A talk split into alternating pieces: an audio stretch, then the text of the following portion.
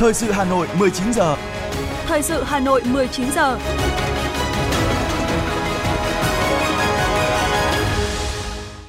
Bây giờ là chương trình thời sự buổi tối của Đài Phát thanh và Truyền hình Hà Nội. Chương trình ngày hôm nay có những nội dung chính sau đây. Phó Thủ tướng Trần Lưu Quang chủ trì phiên họp thứ nhất tổ công tác cải cách thủ tục hành chính của Thủ tướng Chính phủ. Ban tổ chức cuộc thi viết về gương điển hình tiên tiến, người tốt việc tốt, tổ chức lễ trao giải cuộc thi viết về gương điển hình tiên tiến, người tốt việc tốt năm 2023. Trong phần tin thế giới có những tin chính, phản ứng của các bên khi Triều Tiên hạ thủy tàu ngầm hạt nhân mới. Trái chợ nổi ở thành phố du lịch Pattaya, Thái Lan và sau đây là nội dung chi tiết. Thưa quý vị và các bạn, sáng nay tại trụ sở chính phủ, Phó Thủ tướng Trần Lưu Quang chủ trì phiên họp thứ nhất Tổ công tác cải cách thủ tục hành chính của Thủ tướng Chính phủ. Theo quyết định thành lập, Tổ công tác cải cách thủ tục hành chính của Thủ tướng Chính phủ vừa ban hành, tổ công tác gồm 15 thành viên, Phó Thủ tướng Chính phủ Trần Lưu Quang làm tổ trưởng. Tổ công tác đã xác định nhiệm vụ trọng tâm cải cách thủ tục hành chính, cần tập trung chỉ đạo đôn đốc những tháng cuối năm theo nhiệm vụ của từng bộ, cơ quan ngang bộ. Về nhiệm vụ trọng tâm của tổ trưởng tổ công tác, Ủy viên thường trực tổ công tác, ông Ngô Hải Phan cho biết – chỉ đạo thực hiện các mục tiêu nhiệm vụ và giải pháp về cải cách thủ tục hành chính, tăng cường kỷ luật kỷ cương hành chính và nâng cao năng lực phản ứng chính sách tại các bộ ngành địa phương, chỉ đạo xử lý các báo cáo kiến nghị của các cá nhân, tổ chức và Hội đồng tư vấn cải cách thủ tục hành chính của Thủ tướng Chính phủ về vướng mắc khó khăn của doanh nghiệp, của người dân, đặc biệt kể cả những vấn đề đang được quy định trong các dự án, dự thảo văn bản quy phạm pháp luật nhưng dự kiến nếu ban hành ra gây khó khăn cho hoạt động sản xuất kinh doanh và cuộc sống người dân thì cũng sẽ xem xét để cùng với các bộ tháo gỡ, đặc biệt tăng cường kỷ luật, kỷ cương hành chính và khả năng phản ứng chính sách của chính quyền địa phương. Chiều nay, Phó Chủ tịch Ủy ban nhân dân thành phố Hà Nội Nguyễn Mạnh Quyền chủ trì cuộc họp triển khai đề án lễ tân tổng thể phục vụ tổ chức hội nghị nghị sĩ trẻ toàn cầu lần thứ 9 tại Hà Nội từ ngày 14 đến ngày 18 tháng 9. Thông tin về hội nghị nghị sĩ trẻ toàn cầu lần thứ 9, Phó Chủ tịch Ủy ban nhân dân thành phố Hà Nội Nguyễn Mạnh Quyền cho biết, đây là lần đầu tiên Quốc hội Việt Nam đăng cai tổ chức sự kiện này. Hội nghị với chủ đề vai trò của giới trẻ trong việc thúc đẩy thực hiện các mục tiêu phát triển bền vững thông qua chuyển đổi số và đổi mới sáng tạo có sự tham gia của khoảng 500 đại biểu, bao gồm 300 đại biểu quốc tế và 200 đại biểu Việt Nam. Diễn ra trong 5 ngày, hội nghị gồm 12 hoạt động chính ở Hà Nội và một số hoạt động giao lưu ở tỉnh Quảng Ninh. Do đó, Phó Chủ tịch Ủy ban nhân dân thành phố Hà Nội yêu cầu các đơn vị phải phối hợp để bảo đảm công tác an ninh, trang trí đường phố nơi diễn ra hội nghị thật chỉn chu. Lãnh đạo Công an thành phố Hà Nội, Bộ Tư lệnh Thủ đô Hà Nội cũng như đại diện Sở Ngoại vụ, Nội vụ, Y tế, Tài chính, Giao thông vận tải, Thông tin và Truyền thông, Xây dựng đã báo cáo tiến độ công tác chuẩn bị cho sự kiện này. Theo đó, công tác bảo đảm an ninh, an toàn trật tự, lễ tân, hậu cần, chỉnh trang đường phố để phục vụ cho hội nghị theo đề án tuyên truyền của Quốc hội đang được tích cực triển khai. Sáng nay, Ban Đô thị Hội đồng Nhân dân thành phố phối hợp với Sở Giao thông Vận tải Hà Nội tổ chức hội thảo Giao thông đô thị thành phố Hà Nội, thực trạng và giải pháp. Phó Chủ tịch Hội đồng Nhân dân thành phố Phạm Quý Tiên chủ trì hội thảo. Hội thảo nhằm mục đích làm rõ khó khăn, hạn chế và những giải pháp khắc phục, nâng cao chất lượng công tác quản lý trong lĩnh vực giao thông đô thị, các ý kiến tại hội thảo đã chia sẻ kinh nghiệm trong công tác quản lý, tổ chức thực hiện các nội dung thuộc lĩnh vực giao thông đô thị trên địa bàn thành phố Hà Nội, đồng thời trao đổi thảo luận những kinh nghiệm trong công tác giám sát hoạt động của các cơ quan thuộc lĩnh vực đô thị của Ban đô thị Hội đồng nhân dân thành phố, Ban kinh tế xã hội Hội đồng nhân dân các quận huyện thị xã để làm rõ khó khăn, hạn chế, nguyên nhân của những tồn tại và những giải pháp khắc phục và nâng cao chất lượng công tác quản lý, công tác giám sát trong thời gian tới. Sáng nay, Ban tổ chức cuộc thi viết về gương điển hình tiên tiến, người tốt việc tốt đã tổ chức lễ trao giải cuộc thi viết về gương điển hình tiên tiến, người tốt việc tốt năm 2023. Phó trưởng Ban Thường trực Ban tuyên giáo Thành ủy Hà Nội Phạm Thanh Học tới dự.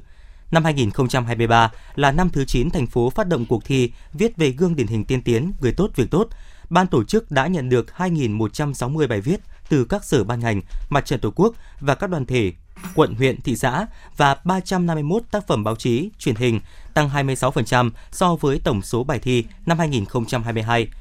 Ban giám khảo cuộc thi đã lựa chọn đề xuất trao giải cho 42 tác phẩm. Dịp này ghi nhận sự đóng góp xuất sắc của các cơ quan, đơn vị, các địa phương đã tích cực hưởng ứng, triển khai có hiệu quả cuộc thi năm 2023. Chủ tịch Ủy ban nhân dân thành phố Hà Nội đã quyết định tặng bằng khen cho 33 tập thể và 18 cá nhân. Hôm nay tại trụ sở Trung ương Đảng, đồng chí Tổng Bí thư Nguyễn Phú Trọng chủ trì họp Bộ Chính trị và Ban Bí thư để xem xét thi hành kỷ luật các đồng chí Lê Đức Thọ, Ủy viên Trung ương Đảng, Bí thư tỉnh ủy Bến Tre, Phạm Gia Luật, nguyên tỉnh ủy viên, nguyên giám đốc Sở Lao động Thương binh và Xã hội tỉnh Hà Nam. Sau khi xem xét đề nghị của Ủy ban Kiểm tra Trung ương, Bộ Chính trị, Ban Bí thư nhận thấy một Đồng chí Lê Đức Thọ đã vi phạm nghiêm trọng quy định của Đảng, pháp luật của nhà nước, quy định những điều đảng viên không được làm và trách nhiệm nêu gương trong việc kê khai minh bạch tài sản, thu nhập, giải trình nguồn gốc và biến động tài sản không trung thực, không đúng quy định – Vi phạm của đồng chí Lê Đức Thọ mang tính hệ thống kéo dài trong nhiều năm đã gây hậu quả rất nghiêm trọng, dư luận xấu, bức xúc, ảnh hưởng đến uy tín của Đảng, mất uy tín cá nhân. 2. Đồng chí Phạm Gia Luật trong thời gian giữ chức vụ tỉnh ủy viên, giám đốc Sở Lao động Thương binh và Xã hội tỉnh Hà Nam đã suy thoái về tư tưởng, chính trị, đạo đức lối sống, vi phạm quy định của Đảng, pháp luật của nhà nước, quy định những điều đảng viên không được làm và trách nhiệm nêu gương trong thực hiện dự án đầu tư, quản lý sử dụng tài chính, khai thác tiêu thụ tài nguyên khoáng sản, vi phạm của đồng chí Phạm Gia Luật đã gây hậu quả rất nghiêm trọng, thiệt hại lớn ngân sách nhà nước. Nhiều cán bộ đảng viên bị xử lý hình sự, dư luận bức xúc, ảnh hưởng xấu đến uy tín của tổ chức đảng và cơ quan quản lý nhà nước ở địa phương. Căn cứ nội dung tính chất, mức độ, hậu quả, nguyên nhân vi phạm, theo quy định của Đảng về kỷ luật tổ chức Đảng, đảng viên vi phạm, Bộ Chính trị quyết định thống nhất đề nghị Ban chấp hành Trung ương Đảng xem xét thi hành kỷ luật đồng chí Lê Đức Thọ, Ban Bí thư quyết định thi hành kỷ luật khai trừ ra khỏi Đảng đối với đồng chí Phạm Gia Luật, đề nghị các cơ quan chức năng kỷ luật hành chính kịp thời, đồng bộ với kỷ luật Đảng.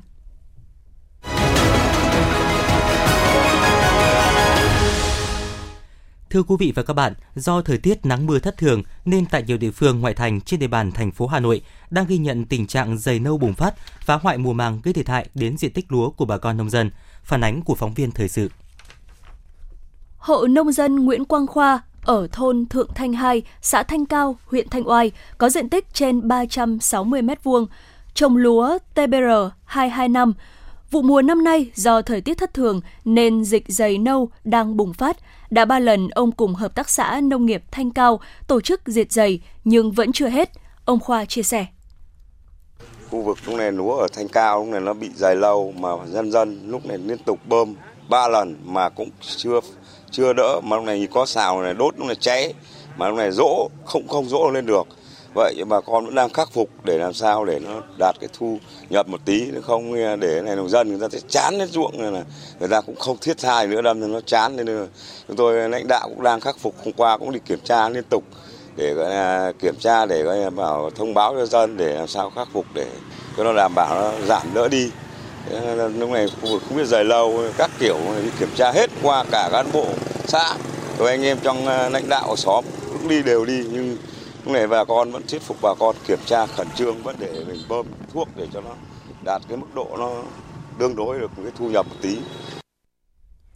Toàn xã Thanh Cao hiện có 117 hecta diện tích lúa vụ mùa. Ngay khi phát hiện dịch, hợp tác xã đã tổ chức phòng trừ nên diện tích thiệt hại không đáng kể. Ông Nguyễn Bá Dụng, Phó Giám đốc Hợp tác xã Nông nghiệp Thanh Cao, huyện Thanh Oai cho hay. Khi mà chúng tôi đi thăm đồng ấy, thì thấy khả năng có phát hiện rễ nâu. Thế thì tôi với lại cô à, Thu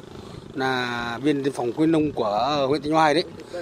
à, thực vật của à, Thanh Oai. Thì như vậy hai chúng tôi đến thăm rẽ lúa ra xem thì đầu tiên nó ở mức độ khoảng độ từ 100 đến 130 con trên một mét vuông. Thế thì bắt đầu chúng tôi sẽ làm thông báo lần đầu tiên là thông báo đề nghị tất cả các ông bà có ruộng thì đi kiểm tra vì chúng tôi kiểm tra đã thấy có chảy nâu làm hại thế cho nên là người ta cũng đi và cũng đã có phun thuốc. Toàn thành phố Hà Nội hiện có gần 73.000 hecta trồng lúa vụ mùa. Từ ngày 15 tháng 9 đến ngày 30 tháng 9 sẽ tập trung thu hoạch vụ mùa. Hiện chỉ còn hơn 5.000 hecta lúa đang trổ bông với giống lúa chất lượng và nếp cái hoa vàng. Trong những ngày này, các cán bộ của Tri Cục Trồng trọt và Bảo vệ Thực vật Hà Nội đang phối hợp với các địa phương ra soát và tổ chức các biện pháp phòng trừ hiệu quả để giảm thiệt hại cho bà con nông dân. Bà Lưu Thị Hằng, Tri Cục trưởng Tri Cục Trồng trọt và Bảo vệ Thực vật Hà Nội cho biết. Năm nay là năm cái đặc thù do biến đổi khí hậu. Do vậy là à, trong cái dịp ừ, của vụ mùa có hai cái đối tượng sâu bệnh gây hại chính là cái sâu à, lá nhỏ và cái sâu đục thân, à, sâu uh, dày nâu. Thế thì à, à, trong cái dịp ừ, lúa giai đoạn này thì à, dưới sự chỉ đạo của sở thì tri cục đã à, tập trung phân bậc công cán bộ kỹ thuật đã chỉ đạo ngay từ đầu vụ. Mà tuy nhiên thì vào giai đoạn cuối vụ thì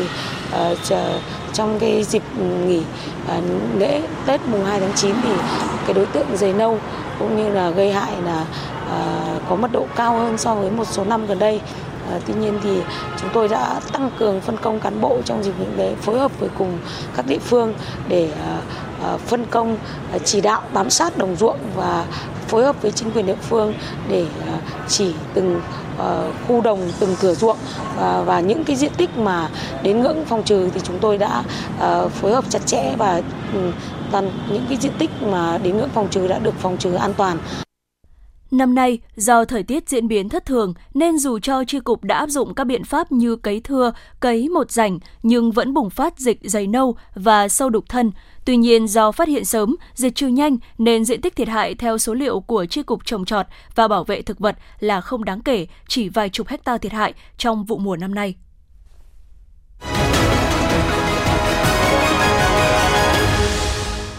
Thưa quý vị và các bạn, thành phố Hà Nội có khoảng 28.000 hecta rừng chưa được cắm mốc danh giới, chưa có bản đồ số hóa và đang bị trồng lấn với nhiều loại đất khác. Mới đây, thành phố Hà Nội đã yêu cầu 6 huyện và một thị xã có rừng tại Hà Nội tiến hành điều tra và khảo sát về thực trạng rừng, từ đó sẽ bóc tách các diện tích trồng lấn để quản lý rừng hiệu quả hơn. Theo báo cáo của 7 huyện thị xã đang có rừng thì qua giả soát phát hiện nhiều diện tích như đất ở, đất vườn, di tích văn hóa, và thậm chí cả đất quốc phòng đang bị trồng lấn với quy hoạch rừng, không đúng thực tế sử dụng, gây rất nhiều khó khăn trong công tác quản lý đất đai tại địa phương, cũng như ảnh hưởng cuộc sống người dân. Ông Nguyễn Thanh Hải, Phó Chủ tịch Ủy ban dân xã Hồng Kỳ, huyện Sóc Sơn nêu thực tế tại địa phương. Rừng là có sau, dân là người ta ở có trước. Lúc đó thì thực hiện cái cái cái cái cái lời kêu gọi phủ xanh đất chống đời trọc, đưa dân vào để trồng cây gây rừng thế người dân người ta ở đó. Đấy. hợp tác xã đã giao. Thế tuy nhiên hiện nay thì ừ, cái quy, vướng của quy hoạch cho nên là quá trình mà giải quyết những quyền lợi chính đáng của người dân liên quan đất ở gặp rất nhiều khó khăn. Nó liên quan hoạt động xây dựng là cũng gặp rất nhiều khó khăn bởi vì theo quy định thì không được phép. Thế cho nên cái này người dân ta kiến nghị rất nhiều mà không có kỳ họp, hội đồng dân nào người ta không kiến nghị. Và chúng tôi cũng đã kiến nghị rất nhiều văn bản. Tuy nhiên thì hiện nay cái bản đồ quy hoạch rừng 2008 cũng chưa được điều chỉnh. Hồng Kỳ thì với diện tích xâm lấn cái cái cái cái đó chúng tôi bóc tách nó khoảng gần 100 hecta. Ngày 29 tháng 5 năm 2008, tại quyết định số 2100, Ủy ban nhân dân thành phố Hà Nội phê duyệt dự án điều chỉnh quy hoạch rừng huyện Sóc Sơn, thành phố Hà Nội, trong đó đưa toàn bộ 4.557 hecta diện tích rừng và đất lâm nghiệp trên địa bàn 11 xã Đồi Gò và Lâm Trường Sóc Sơn – nay là Ban Quản lý rừng phòng hộ đặc dụng Hà Nội thuộc huyện Sóc Sơn thành rừng phòng hộ, bảo vệ môi trường. Tuy nhiên, căn cứ theo bản đồ này, huyện Sóc Sơn đã giả soát và phát hiện có khoảng 1.300 hecta rừng đang trồng lấn lên các loại đất khác, không đúng với thực tế sử dụng. Ông Nguyễn Quang Ngọc, Phó Chủ tịch Ủy ban dân huyện Sóc Sơn cho biết. Một phần đất của quân đội cũng nằm trong rừng, gần 3.000 thửa đất thôn, xóm, làng nằm trong rừng. Cái công trình của bà con đã nằm trong rừng mà sử dụng trước khi mà có quy hoạch rừng năm 2008 và năm 1998 thì đến nay bà con mà sửa chữa xây dựng thì là nằm trong quy hoạch cho nên là việc thực hiện nó tương đối là khó khăn. Huyện Ba Vì là địa phương có số diện tích trồng lấn lớn nhất tại Hà Nội với những làng cổ lâu đời đang bị vẽ thành đất rừng. Xã Minh Quang là một trong 7 xã miền núi của huyện Ba Vì. Năm 1990, do quá khó khăn về kinh tế, nhiều hộ gia đình thôn Lặt, xã Minh Quang đã đăng ký trồng cây keo trên phần đất vườn nhà mình để được nhận hỗ trợ gạo theo chương trình hỗ trợ trồng rừng PAM. Người dân cũng đã thu hoạch và chuyển đổi sang các loại cây khác. Nhưng năm 2010, khi huyện Ba Vì lập quy hoạch rừng, toàn bộ đất ở của dân trong thôn đã trở thành là đất rừng. Ông Nguyễn Tiến Tha, Chủ tịch Ủy ban Nhân dân xã Minh Quang, huyện Ba Vì cho biết. Thời kỳ à, bao cấp khó khăn, à, thiếu gạo ăn, à, trong dự án có cái chính sách là cứ trồng cây lâm nghiệp thì sẽ được cung cấp gạo ăn. Thì bà con cứ lấy cây giống của huyện của dự án về để trồng vào đất thổ cư và đất ở dân cư mà trở thành cái rừng ở trong vườn. Mà chính vậy lại dẫn đến cái sai sót là trồng lấn như hiện nay. Đại diện Ủy ban dân huyện Ba Vì cho biết qua giả soát bản đồ quy hoạch rừng năm 2010 đã phát hiện có hơn 2.800 hecta diện tích đất lâm nghiệp đang trồng lấn với 9 loại đất khác như đất thổ cư, quốc phòng, văn hóa. Trong đó, 600 hecta là đất ở của người dân từ lâu đời, nhưng trong bản đồ quy hoạch rừng lại vẽ hiện trạng là đất rừng chứ không phải đất ở. Ông Đỗ Quang Trung, Phó Chủ tịch Ủy ban nhân huyện Ba Vì cho biết. Ờ, trước đây là Ủy ban thành phố đã phê duyệt cái quyết định 128 Ờ, phê duyệt về quy hoạch rừng cho huyện Ba Vì. Thế nhưng mà tuy nhiên là cái bản đồ quy hoạch đó thì chưa được công nhận một cách chính thức và nó cũng không được số hóa, nó có nhiều cái sai sót trong cái quá trình ờ, thực hiện giả soát cái quy hoạch tại thời điểm đó, ví dụ như thủ công và cái tô vẽ bằng cái phương pháp thủ công và cũng chưa được phê duyệt một cách chính thức. Nay soi chiếu lại khoảng 2.800 hecta là trồng lấn. Nguyên nhân của thực trạng này là do nhiều năm nay các diện tích rừng của Hà Nội vẫn chưa được cắm mốc danh giới với các loại đất khác cũng như không được điều tra thực tế dẫn tới bất cập trong công tác quản lý. Ông Nguyễn Mạnh Phương, Phó Giám đốc Sở Nông nghiệp và Phát triển Nông thôn Hà Nội cho biết. Bảy huyện thì có các vùng quy hoạch trồng đến và của người dân người ta ở từ lâu rồi. Nhà nước cũng phải có hỗ trợ cho cho người dân và phải chỉnh lại cái bản đồ số hóa toàn bộ cái cái, cái phạm vi đó. Có cái giả soát phân giới rồi định vị rồi cắm mốc bảng đồ số hóa. Theo chỉ đạo của thành phố Hà Nội, đến tháng 10 năm 2023, các quận huyện sẽ phải báo cáo về thực trạng đất rừng cũng như tình trạng trồng lấn và đề xuất các giải pháp bóc tách đất ở, đất vườn và các loại đất khác ra khỏi đất rừng, đảm bảo quyền lợi hợp pháp của các hộ dân và các tổ chức bị trồng lấn.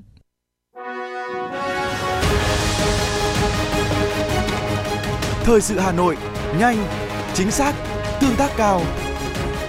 Thời sự Hà Nội, nhanh, chính xác, tương tác cao.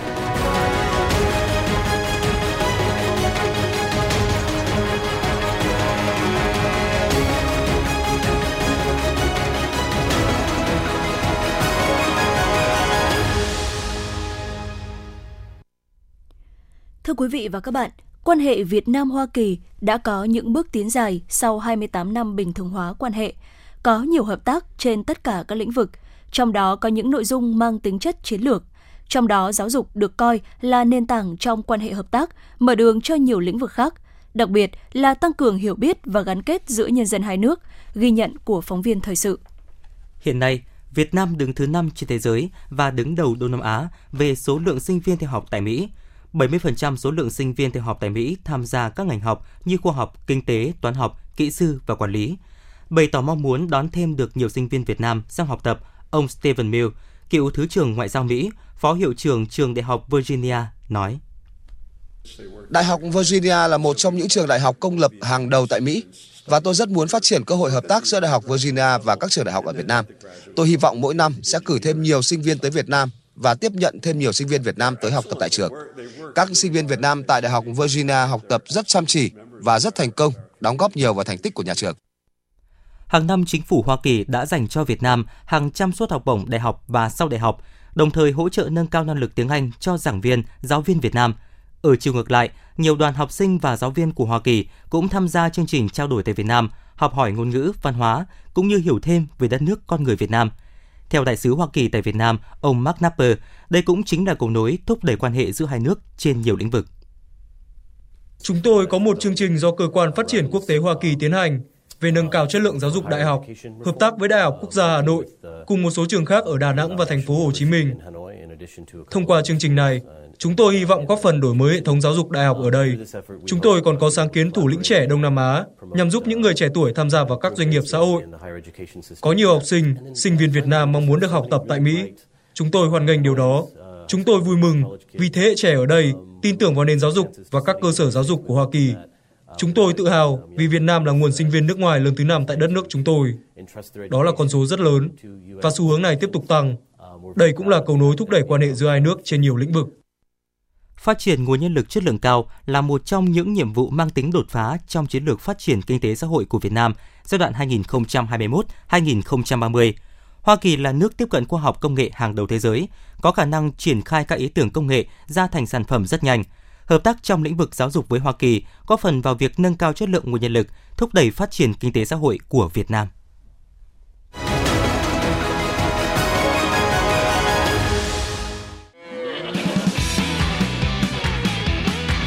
Chân trời kiến thức, một game show truyền hình dành cho học sinh phổ thông trung học.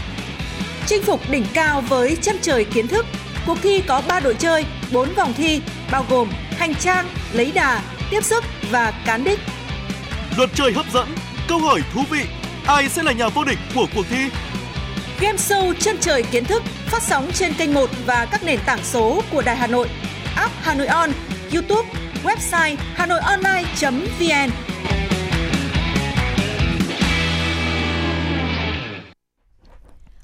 Hội thi tuyên truyền lưu động thành phố Hà Nội lần thứ 15 năm 2023 sẽ diễn ra từ ngày 30 tháng 9 đến ngày 4 tháng 10 với chủ đề xây dựng và phát triển thủ đô, văn hiến, văn minh hiện đại, thiết thực kỷ niệm 69 năm ngày giải phóng thủ đô, mùng 10 tháng 10 năm 1954, mùng 10 tháng 10 năm 2023. Cụ thể, theo thông tin từ Sở Văn hóa và Thể thao Hà Nội, Hội thi tuyên truyền lưu động thành phố Hà Nội nhằm lan tỏa sâu rộng đến đông đảo tầng lớp nhân dân truyền thống lịch sử ngàn năm văn hiến, nét đẹp văn hóa ứng xử thanh lịch, văn minh, hào hoa của người Hà Nội, giáo dục tư tưởng chính trị, tình yêu quê hương, tinh thần đại đoàn kết, niềm tự hào và ý chí tự lực tự cường dân tộc. Hội thi đồng thời tạo điều kiện cho các đội tuyên truyền lưu động giao lưu, trao đổi nghiệp vụ, học hỏi lẫn nhau, tích lũy kinh nghiệm để nâng cao chất lượng hoạt động phục vụ công tác thông tin tuyên truyền tại các địa phương, thiết thực phục vụ đông đảo quần chúng nhân dân. Thông qua tiết mục dự thi, ban tổ chức sẽ lựa chọn các đội xuất sắc nhất để trao các giải nhất, nhì, ba khuyến khích. Ngoài ra, các cá nhân có thành tích trong công tác phối hợp, tổ chức hội thi sẽ được tặng giấy khen. Sáng nay, Sở Du lịch Hà Nội tổ chức tọa đàm giải pháp chủ yếu đẩy nhanh phục hồi, tăng tốc phát triển du lịch hiệu quả, bền vững với sự tham gia của gần 80 doanh nghiệp lữ hành, lưu trú, điểm đến. Phát biểu tại tọa đàm, Giám đốc Sở Du lịch Hà Nội Đặng Hương Giang cho biết, với chính sách mở cửa trở lại toàn bộ hoạt động du lịch kể từ ngày 15 tháng 3 năm 2022 của chính phủ, thành phố Hà Nội đã triển khai nhiều giải pháp đồng bộ nhằm kích cầu thu hút khách du lịch đến với thủ đô, đồng thời tạo điều kiện để các đơn vị doanh nghiệp từng bước phục hồi, phát triển trong điều kiện bình thường mới. Bà Đặng Hương Giang cũng thông tin, thành phố đã triển khai 172 chuỗi các hoạt động trên địa bàn, trong đó nhiều sự kiện văn hóa, du lịch đã gây được sự chú ý lớn, tạo đà kích cầu thị trường du lịch. Các doanh nghiệp du lịch đã chủ động sáng tạo, giới thiệu nhiều sản phẩm du lịch mới và đã được đông đảo du khách đón nhận. Tại tọa đàm, các doanh nghiệp, lữ hành, điểm đến, lưu trú tập trung đóng góp nhiều ý kiến về cơ chế chính sách để du lịch hoạt động hiệu quả. Trong đó, tọa đàm tập trung vào những giải pháp tháo gỡ khó khăn vướng mắc cho doanh nghiệp, các giải pháp phát triển kinh tế đêm cho Hà Nội, giải pháp thu hút khách quốc tế đến với chính sách visa mới có hiệu lực. Thưa quý vị và các bạn, trong các ngày mùng 10, 11 tháng 9 năm 2023, trên địa bàn thành phố Hà Nội diễn ra các hoạt động đón đoàn khách quốc tế sang thăm chính thức Việt Nam. Để đảm bảo an ninh an toàn, thông suốt phục vụ công tác bảo vệ đoàn khách quốc tế, Công an thành phố Hà Nội phân luồng giao thông và tổ chức hướng đi cho các loại phương tiện như sau – từ 12 giờ đến 21 giờ 30 phút ngày 10 tháng 9 năm 2023 và từ 7 giờ 30 phút đến 17 giờ ngày 11 tháng 9 năm 2023 tạm cấm đối với xe ô tô kinh doanh vận tải hành khách, kinh doanh vận tải hàng hóa, trừ các xe có phù hiệu bảo vệ, xe buýt, xe vệ sinh môi trường, xe giải quyết, khắc phục sự cố, xe chở khách tuyến cố định trên một số tuyến đường giao thông theo hiệu lệnh, chỉ dẫn của lực lượng chức năng hạn chế đối với xe ô tô cá nhân, xe mô tô hoạt động trên các tuyến đường giao thông, địa bàn các quận huyện Tây Hồ, Ba Đình, Hoàn Kiếm, Đống Đa, Cầu Giấy, Nam Từ Liêm, Đông Anh, Sóc Sơn, Mê Linh. Trong thời gian trên, Công an thành phố Hà Nội tổ chức hướng đi cho các phương tiện trong diện tạm cấm hạn chế như sau. Các phương tiện từ tỉnh phía Đông, Đông Nam, Bắc Ninh, Bắc Giang, Hải Phòng, Hải Dương đi các tỉnh phía Nam, đi cầu Thanh Trì, Pháp Vân, đi các tỉnh phía Nam, Ninh Bình, Nam Định, Hà Nam và ngược lại. Các phương tiện từ tỉnh phía Đông, Đông Nam gồm Bắc Ninh, Bắc Giang, Hải Phòng, Hải Dương đi các tỉnh phía Bắc gồm Vĩnh Phúc, Phú Thọ, Thái Nguyên, đi quốc lộ 5, Nguyễn Văn Linh, Lý Sơn, cầu Đông Trù, Trường Sa, Hoàng Sa, Võ Văn Kiệt, quốc lộ 2 hoặc từ quốc lộ 5, cầu Thanh Trì, cầu Phù Đồng, quốc lộ 3 để đi các tỉnh phía Bắc và ngược lại. xe từ các tỉnh phía Nam gồm Ninh Bình, Nam Định, Hà Nam đi các tỉnh phía Bắc gồm Vĩnh Phúc, Phú Thọ, Thái Nguyên đi theo tuyến Pháp Vân, Ngọc Hồi, Phan Trọng Tuệ, Phùng Hưng, Sa La, Văn Phú, Lê Trọng Tấn, tỉnh lộ 70, Nhổn, quốc lộ 32, cầu Vĩnh Thịnh hoặc cầu Trung Hà đi các tỉnh phía Bắc, Vĩnh Phúc, Phú Thọ, Thái Nguyên và ngược lại. Các phương tiện hạn chế lên đường vành đai 3, đoạn từ nút giao Nguyễn Trãi, Khuất Duy Tiến đến Võ Văn Kiệt. Đối với các tuyến đường và phương tiện khác chấp hành theo quy định về hoạt động của các phương tiện giao thông trên địa bàn thành phố Hà Nội, ban hành theo quyết định số 06/2013 QĐ-UBND ngày 25 tháng 1 năm 2013 của Ủy ban nhân dân thành phố Hà Nội quyết định số 24 2020 QĐ-UBND ngày 2 tháng 10 năm 2020 sửa đổi, bổ sung một số điều của quy định về hoạt động của các phương tiện giao thông trên địa bàn thành phố Hà Nội ban hành theo quyết định số 06 2013 QĐ-UBND ngày 25 tháng 1 năm 2013 của Ủy ban nhân dân thành phố Hà Nội và các văn bản điều chỉnh khác của cơ quan có thẩm quyền yêu cầu tất cả các phương tiện khi tham gia giao thông phải nghiêm chỉnh chấp hành luật giao thông đường bộ. Khi gặp các xe được quyền ưu tiên đang phát tín hiệu ưu tiên đi làm nhiệm vụ phải khẩn trương chuyển hướng vào các đường ngang, điểm giao cắt gần nhất theo hướng dẫn của lực lượng chức năng để nhường đường cho đoàn xe ưu tiên. Công an thành phố Hà Nội thông báo để mọi người tham gia giao thông biết, chấp hành, thay đổi lộ trình di chuyển phù hợp và hỗ trợ lực lượng công an hoàn thành nhiệm vụ.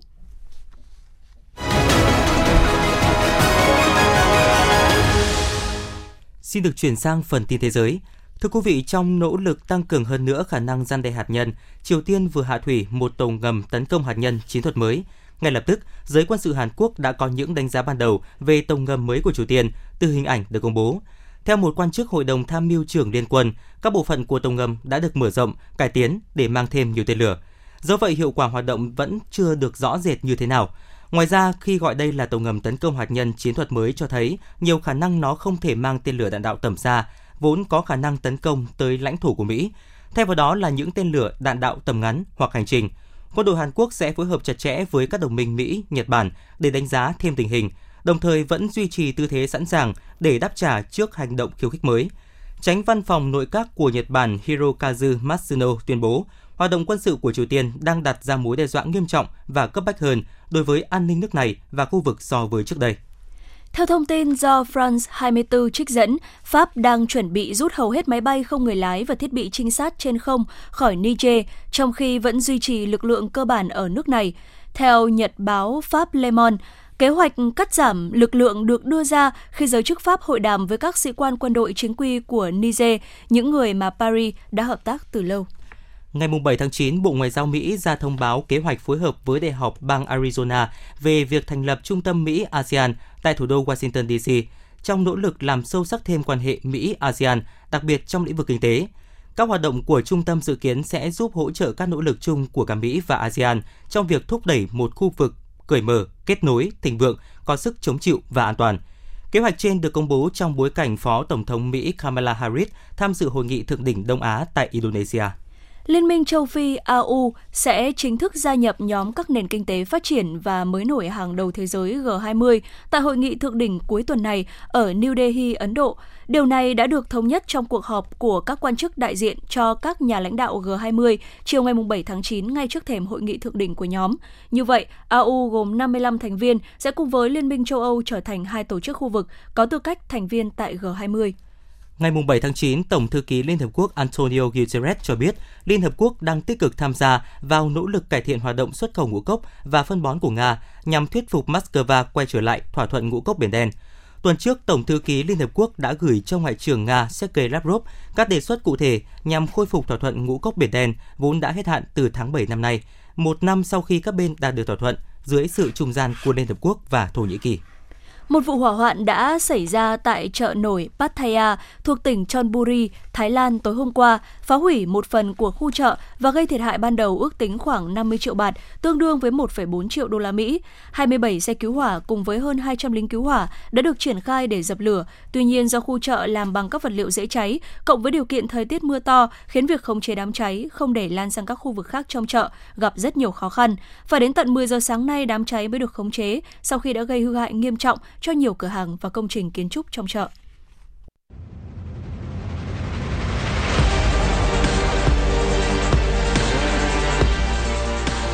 Bản tin thể thao. Bản tin thể thao.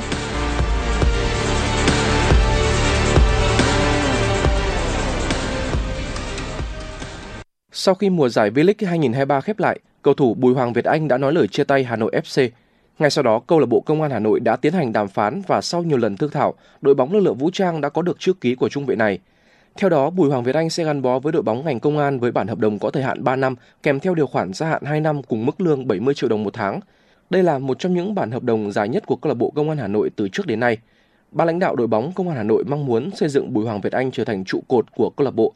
Bùi Hoàng Việt Anh sinh năm 1999, trưởng thành từ lò đào tạo trẻ Hà Nội. Anh từng nhận giải thưởng cầu thủ trẻ xuất sắc nhất V-League 2020. Việt Anh thi đấu ổn định những năm qua và là trụ cột của đội bóng thủ đô. Bên cạnh đó, anh cũng từng nhiều lần được tập luyện và thi đấu dưới màu áo đội tuyển Việt Nam. Tại vòng loại World Cup 2026 khu vực Nam Mỹ, đương kim vô địch thế giới Argentina có cuộc tiếp đón Ecuador trên sân nhà. Lionel Messi tiếp tục sắm vai thủ lĩnh và anh cũng chính là người ghi bàn để mang về 3 điểm cho đội chủ nhà trong trận cầu được tổ chức trên sân Monumento Antonio Vespucio Liberty. Dự báo thời tiết đêm nay và ngày mai, khu vực trung tâm thành phố Hà Nội mây thay đổi đến nhiều mây, đêm và sáng sớm có mưa rào và rông rải rác, ngày giảm mây trời nắng gió đông bắc cấp 2, nhiệt độ cao nhất từ 33 đến 35 độ, nhiệt độ thấp nhất từ 26 đến 28 độ. Quý thính giả vừa nghe chương trình thời sự của Đài Phát thanh và Truyền hình Hà Nội. Chỉ đạo nội dung Nguyễn Kim Khiêm, chỉ đạo sản xuất Nguyễn Tiến Dũng, tổ chức sản xuất Xuân Luyến, đạo diễn Kim Oanh, phát thanh viên Quang Minh Thu Minh cùng kỹ thuật viên Quang Học thực hiện. Thân mến chào tạm biệt.